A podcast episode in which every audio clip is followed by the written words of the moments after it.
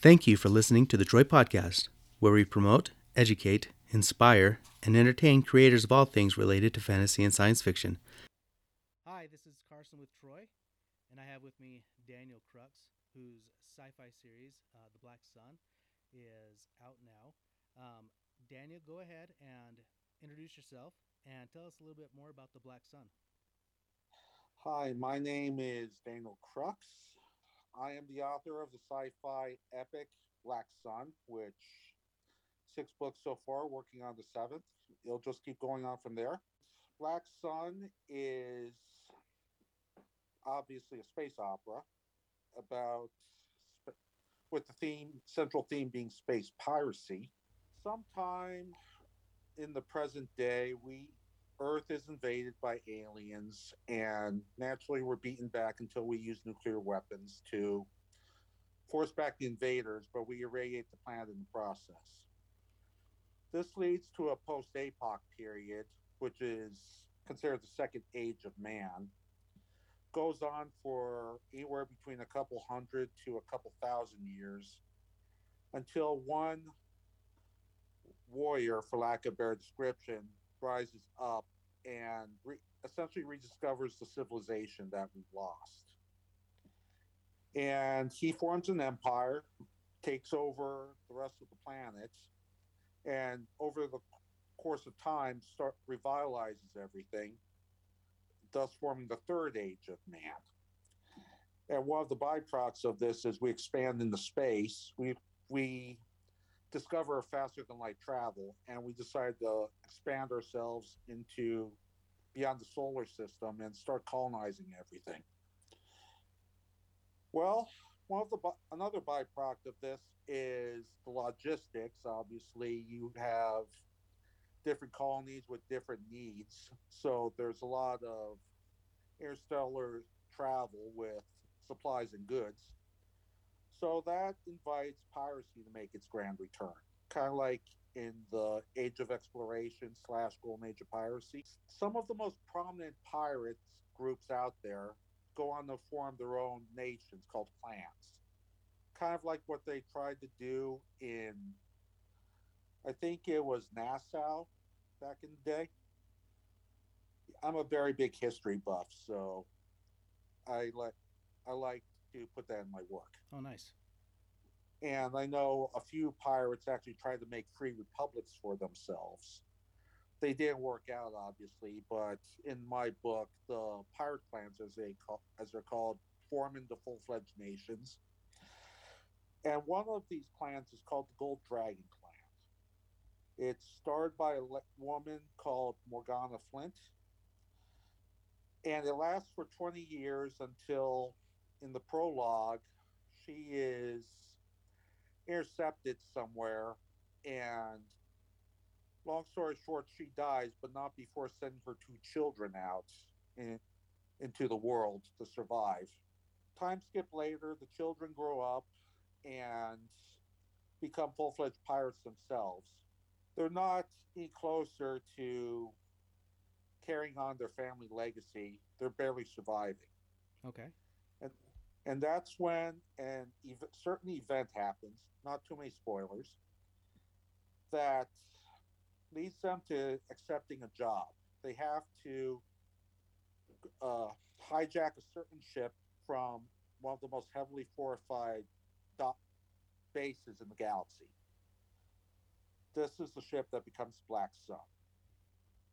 And that once they hijack it obviously form a crew head back into space and the rest of the story, saga, if you will, is about their various adventures as they try to rebuild their clan as well as pursue one of the greatest, if not the greatest mystery the galaxy has to offer. Nice. So you have done uh, quite a bit of backstory and some in-depth um, pre-writing on this. Mm-hmm. It sounds like. Um, what was the genesis for this book series?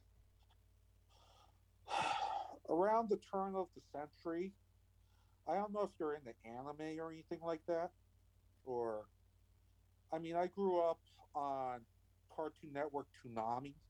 You know that that TV block back in the late '90s, early aughts. Yeah.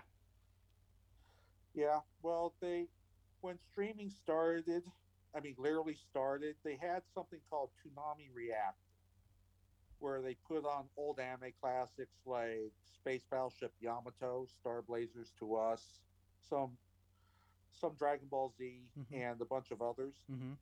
And one of the things they put on was called the Harlock Saga. Okay. and it was it's a classic around the classic anime character space pirate captain harlock who made by the same line behind yamato which i mentioned before. Hmm and i looked into that because it was an intriguing idea but i realized harlock the character is not really a space pirate. He has the aesthetics for it. He has the eye patch. His ship has skulls and crossbones all over it. But he's more of a robin hood figure in space. You know he's fighting a war on earth's behalf when earth doesn't want to fight it against this alien threat Right. and I thought, you know, now that I think about it, there hasn't been a science fiction series, space opera or otherwise, that tackles piracy in space, actual piracy, where you intercept supply convoys or raid planets, you know, pillage and plunder, Mhm. like like in Pirates of the Caribbean Right. And that idea just snowballed over time. It took on various forms through the aughts. I mean, it started off as small writing, but eventually I got out of college. And around that time, well, before that, I got a degree in video game design. My plan was to go into story writing for, say, Konami or whatever. But around that time, there was a big demand for graphic designers and hmm. programmers, but writers were all too valuable. If you had them, you did everything to keep them. So there were no prospects for that. My mother, in her wisdom, I mean, great wisdom, I should say, told me that use this as an opportunity. Per, you wanted to be a story writer, so pursue that full time. Develop your series. I mean, don't just write it, develop it. Set up the world, the universe it's in, the characters, the everything down to all the reading material that my main character, Captain Jonathan Flint, likes to put likes to do in his free time. It took me about four years after that to write the first three books. All throughout, I would write up to a point that I realized, oh crap, I don't have anything for this part. So I'd stop writing and just write, come up with whatever I needed at the time, and just continued on. hmm And before I knew it, I had a whole universe unto my own. How long did it take you? You said you had three, you know, four years to to write your three books. Um, Uh-huh. What were your writing habits at that point? I did a chapter at a time. Originally, the first three books were one book.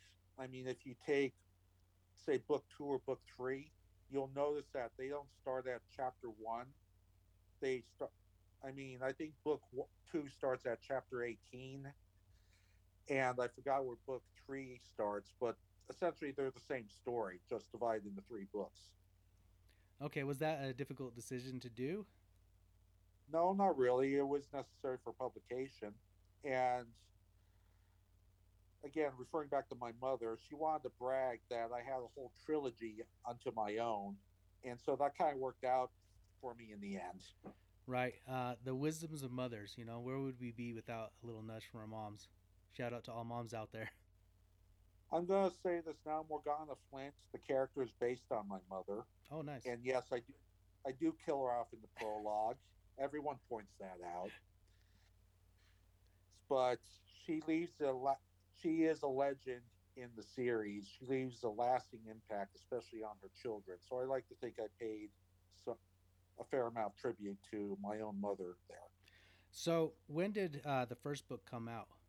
I ha- was set up for for publishing with a New York company ar- around 2015. I remember because it was just before the first Star Wars mo- sequel movie came out, And I got my first rejection then because it, in hindsight, just wasn't ready at the time. I had to do a bunch of other things before, refine it more, if you will, before it could be picked up. Mm-hmm. So that took a few more years until all the while I'm writing the fourth book and then the fifth book. And then I run to, into my current publisher, Nick, I think around 2018. And again, I had to break it up into three books. And when it was one book at the start. And that's what attracted Nick's interest because one of the things in publishing that I became aware of early on is that everyone writes at least one book. They write one book on any subject. Usually it's an autobiography, but every now and then you have a story writer that thinks they can write this epic in one go, and they think they'll be set for life thereafter. Every now and then you get an author that will write two books, and then even further on you get an author that'll write three books, and so on and so forth. So Nick sees I wrote three books and picks me up. So it wasn't set there, obviously. I'm still trying to get the books out there, but as far as name recognition and the like goes. But that essentially the progression first progression ended at that point and another began you got picked up um, by Nick, who is um, the owner of Inkwell Publishing, um, and yes. it is a hybrid system where um, you know they work with the authors. Uh, can you yes. go ahead and explain uh, what Inkwell Publishing does and how they have helped you? Nick likes to brag he was the first one to do the hybrid publishing thing. I honestly I didn't care at that point what what was so long as my work was published and it got out there. And Nick, ha- and that's what Nick did. He gave me, uh, he got me into all the bookstores, or at least the websites to the bookstores. And I mean, if you type in Black Sun Daniel Crux, you'll notice how quickly it'll come up and how many bookstores around the world are selling book, my books. I mean, it's as a hybrid publisher, I had to pay into it somewhat, but not into Nick's pocket. I mean, that would make him a vanity publisher, which no, which is a label neither of us want to be associated with. He provided me the contacts for advertising and uh, different catalogs that bookstores look through to to decide what they want to market and I had to pay some of it. He had to pay some of it, but that's essentially what hybrid publishing is. You put some your money on the line, so a bit more than you'd be comfortable with, but it's all toward a good cause. I mean, getting your books out there and not having any negativity associated to it. Um, as indie publishers are starting their journey, um, it's something they can look um, two in order to have somebody that has contacts that can that can help you. I know uh, a lot of indie authors as they are struggling to get their, their first book out, they have to they, they have to do everything. They have to find an editor to make sure everything's okay and a cover um, yeah. artist and, and they have to learn marketing and, and what to do. It, sounds like with uh, Inkwell Publishing, they they help you with those kind of tougher issues. Yes, they do. And I like to think there are others like Nick out there because, again, he has really helped me come this far. So, book six is out now. What What are some of your writing habits now? Uh, my writing habits haven't really changed. I write a chapter at a time, and sometimes I have it planned out from the beginning all the way to the end. I had that around book five, I believe. Other times, books like book six, I start out with concept, and then as I keep writing, it all gradually just sells in. So with that concept, are you more of okay? I have three big events throughout the book that I want to to get to, or do you just have like an ending or a, a beginning and you just kind of go? It it depends on the book. I mean, with book seven right now, uh, I started out with concept, and I'm still planning the ending out. I have a general idea. It's just putting it and organizing it on paper. With the first three books, I had a beginning and I had an ending. And I basically had to fill out how I'm going to connect the 2 Mm-hmm. I mean, it again, it all there is no set standard, uh, at least on my side of things. It just depends on what the idea the idea I have at the time, and then through one one way or another, I just felt the rest of it. Nice. I'm glad that it comes together. So why, you know, you said you're a history buff. You could have chosen like a, a, fictional history, um, you know, a la Eric Flint with uh, Baen Publishing. Why did you choose science fiction? Well, to start off with, I have what used to be called Asperger's syndrome. I mean, I don't mind pointing that out right there. It's probably going to be obvious in my work. And one of the things I've ha- been best at and had the most trouble with is thinking outside the box. I get bored with the real world. I get bored with rules and things that fit nicely in the box, the creative box, if you will. And science fiction allows me to expand beyond that because I can come up with things that could never happen in the current world, but in my little universe where we're not confined to one planet and sometimes even one set of physical laws, I can basically do whatever I want. And while making sense, of course, but still. That's one of the things that I love about um, the fantasy and science fiction genres is you can create a whole world, a, a whole universe, and you, you know, you said as long as it makes sense, as long as there, you know, there are rules that have it make sense, you can do whatever you want. Um, Yeah. and that's that's what's so great. Um, you know, sometimes we need a palate cleanser from the things of the world. We need something to kind of take us away from the daily stresses. And you know, some people read you know history books or whatever books, you know. But for for me, it was always fantasy and science fiction. I loved that. Do you remember kind of the first stories that brought you into the that genre? Michael A. Stackpole's X-wing series for the original Star Wars EU. The, I think. I mean, I read Jules War of the Worlds by H.G. Wells, all the classics, but it wasn't until I got into the X-wing series. I mean, his depiction of Star Wars that was centered on military conflict as a, and politics and all that as opposed to the Jedi running around with their lightsabers.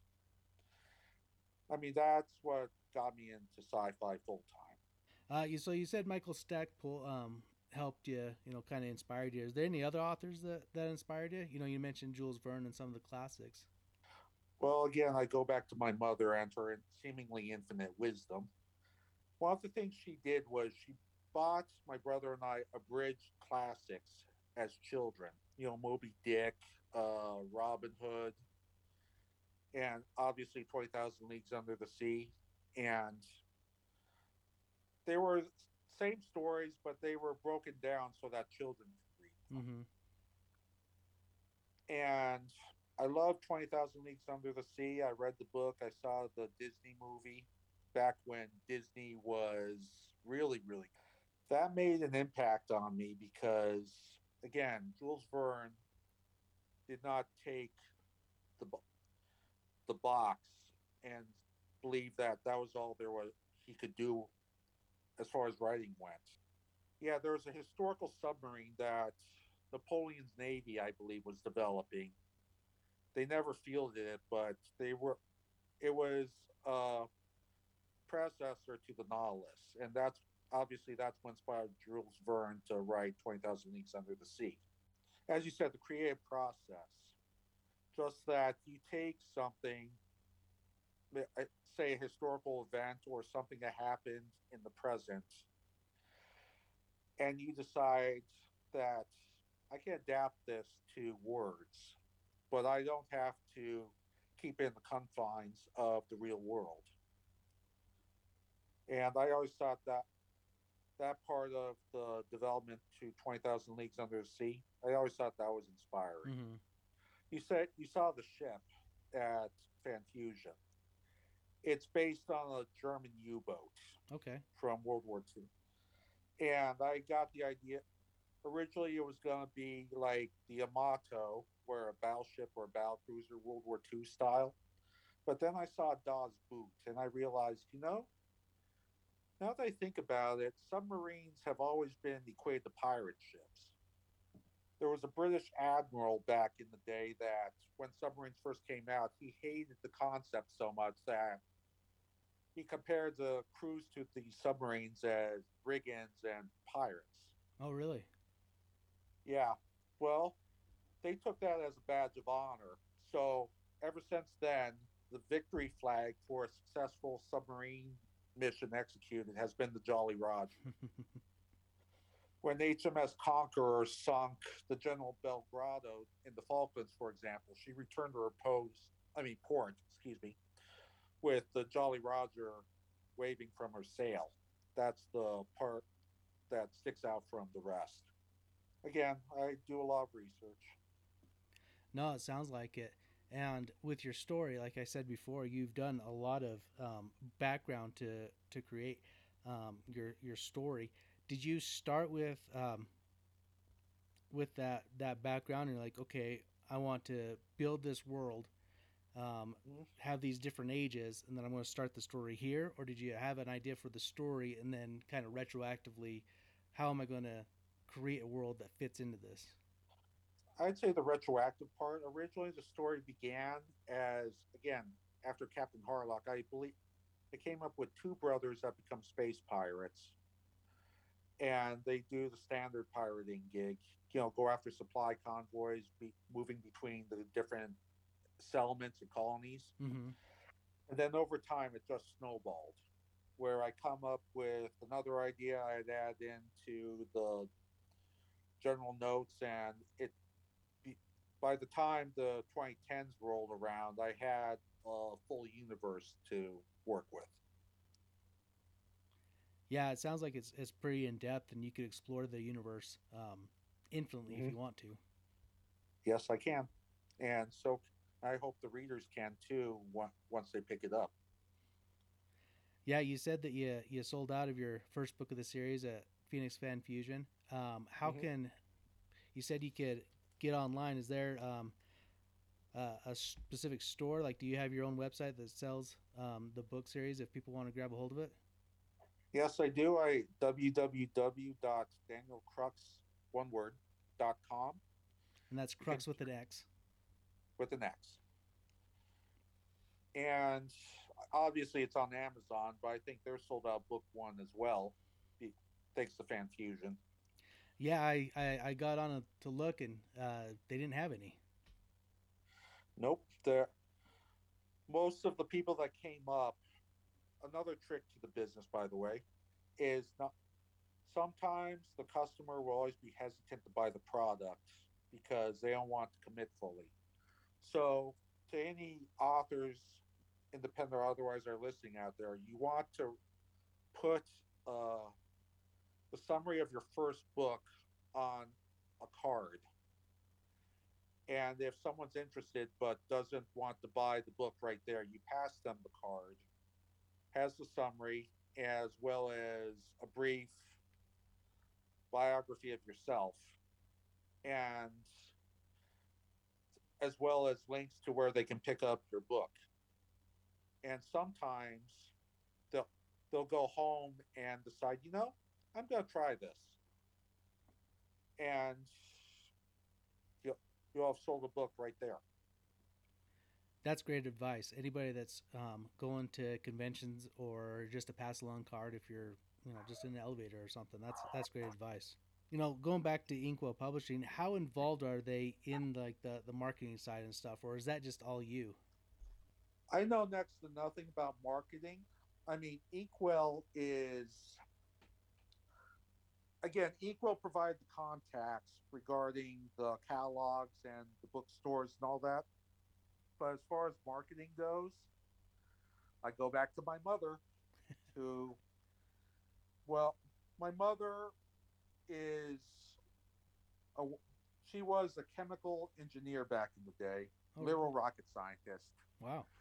So she is a dictionary definition workaholic. She's retired now, and she, if you don't mind a little bit of shameless promoting, she's putting to get. She has a charity called Busted Broads, and she works with her partner. Worked hu- human resources for the biggest lawyer firm in Phoenix for a time. So she, and in human resources, you don't just, it's not just a standard office job with a meaningless title. You actually have to deal with that aspect of the company, you know, the, the human side of it. Right. And that requires her to travel to different conventions to promote the company and see what kind of employees she could recruit. So she knows promotion. She knows how these conventions work. Mm-hmm. And she she helped me instrumentally with Fan Fusion. She was the one that came up with the card idea for the summary and the biography. Uh huh. And obviously business cards, those are essential too. Right. she and my mother advised me on what kind of artwork would attract crowds. I mean, obviously there's characters Mm-hmm. And the ship itself. I mean, those are the two things I think every space opera needs to show up front. Think of it like this Star Trek would not be as recognized today if it were just James T. Kirk and the crew on the bridge. You have to have the Enterprise there as well. Right. and you have to show what it all looks like because some people you can write down the most in-depth description you can but people will not be able to picture it correctly until you give them something truly visual Right, and you did. You had the cast of characters and the ship that, you know, my cousin um, was with me, and he talked to your brother quite a bit about the the cast and how amazing that the artwork was. yeah i learned from the best and i was advised by the best as far as the marketing goes So, uh, what are the rest of your plans for this year? Are you going to any more conventions? There's Sabo Con, which my brother is pushing for here in the valley. It's like a lesser fan fusion. Uh huh. Sorry to sorry to anyone who's working at SaboCon. I'm sure. I'm just saying you're on a smaller physical scale, not that the convention is lesser than Fan Fusion.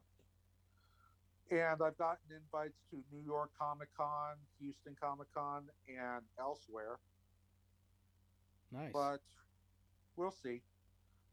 I mean, I I can only travel around so much, and obviously there are budgetary things to consider. But I'm probably going to spend the rest of the year writing books seven and maybe start on book eight, and then in between I'm going to be promoting like I did at Fan Fusion. Nice. So, uh, is there any advice that you'd like to give any new authors? I think that uh, card that you mentioned earlier is a, a great one that I think anybody could benefit with. Um, is there any other advice that you'd like to share? Yes. And this is both to authors that have already put books out and authors that are think starting or thinking about starting. This is a full-time job. This is there everyone out there I know believes they can just if they have all the time in the world and computer, they can just sit down and write a book it's not that simple. This is a full time job. You have to treat it as a full time job. even if you have something on the side to keep the lights on at home and your internet access.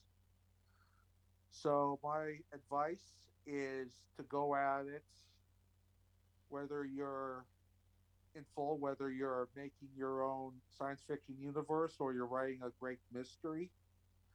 You plan out everything. Even if you don't have much to start out with, you plan out as much as you can at the start. And then once you begin the story, eventually the rest of it will fall into place. But the fact is, you have something to start on first. That's great advice. I like to, um, uh, uh, I like to liken it to driving a car. Like if you get in a car right now and you don't have it turned on, it's pretty tough to steer it. Like you can't turn the steering wheel, but if you get it moving yeah. just a little bit, you can get it steering. You can move the the wheels and get it down the road a little bit. Yeah, and that's a very apt analogy because when in the daytime, my job is essentially to run around in my car doing odd jobs. And I have to plan for traffic patterns, the condition of the road, whether there's work being done on it or not, and even things as far as the local climate, because the, I mean, here in Arizona, it was 107 degrees out today. So I could not be out for too long without without risking heat stroke. Right. So I had to get my job done as quickly but as efficiently as possible and make sure all parties were satisfied. And that's what you basically have to do as a writer. Um, Daniel, I appreciate you getting on with me. Go ahead and tell everybody how. The, I mean, we already mentioned your website, um, www.danielcrux, crux with the x.com. Um, is there any social media that they can follow you? Yes, I'm on. I'm on Facebook. I mean, there are different Daniel Cruxes on Facebook, but I'm the only one with a with the golden Jolly Roger as my icon. I also, I'm also on fanfiction.net. I mean, that's another piece of advice I'd give. You have you have to keep writing, even if you can't stick with one story. You just keep writing no matter what and I started out as a fan fiction writer. So when I'm not working on Black Sun or one of my original products, that's what I'm working on. And I'm on fanfiction.net as under the screen name Wing Zero Alpha. Exactly as it sounds, three words. So nice. if you want to, so if you want to see read stories that I've written that I can't make any money on whatsoever, that's that's where you can go. People can get a little taste of, of how you write and and read some stories. Wing Zero Alpha. Yep. And I'm also on Deviant Arts. That's where the presently the Black Sun artwork is until I get a proper wiki going. It also has some information to the characters, the ships, technology, and even things that like the individual factions. You know, the different nation states in the galaxy. Uh-huh. I, you know, I mentioned clans earlier. There's also the what Earth is right now and different alien nations. So you can find the information on them on DeviantArt and I think that's pretty much it for right now. Perfect. Well, Daniel, I appreciate you taking time out of your schedule to get on with me. It was a pleasure talking to you. Oh, again, thank you for the opportunity. Thank you for listening to the Troy Podcast. Please subscribe, like, and share with your friends.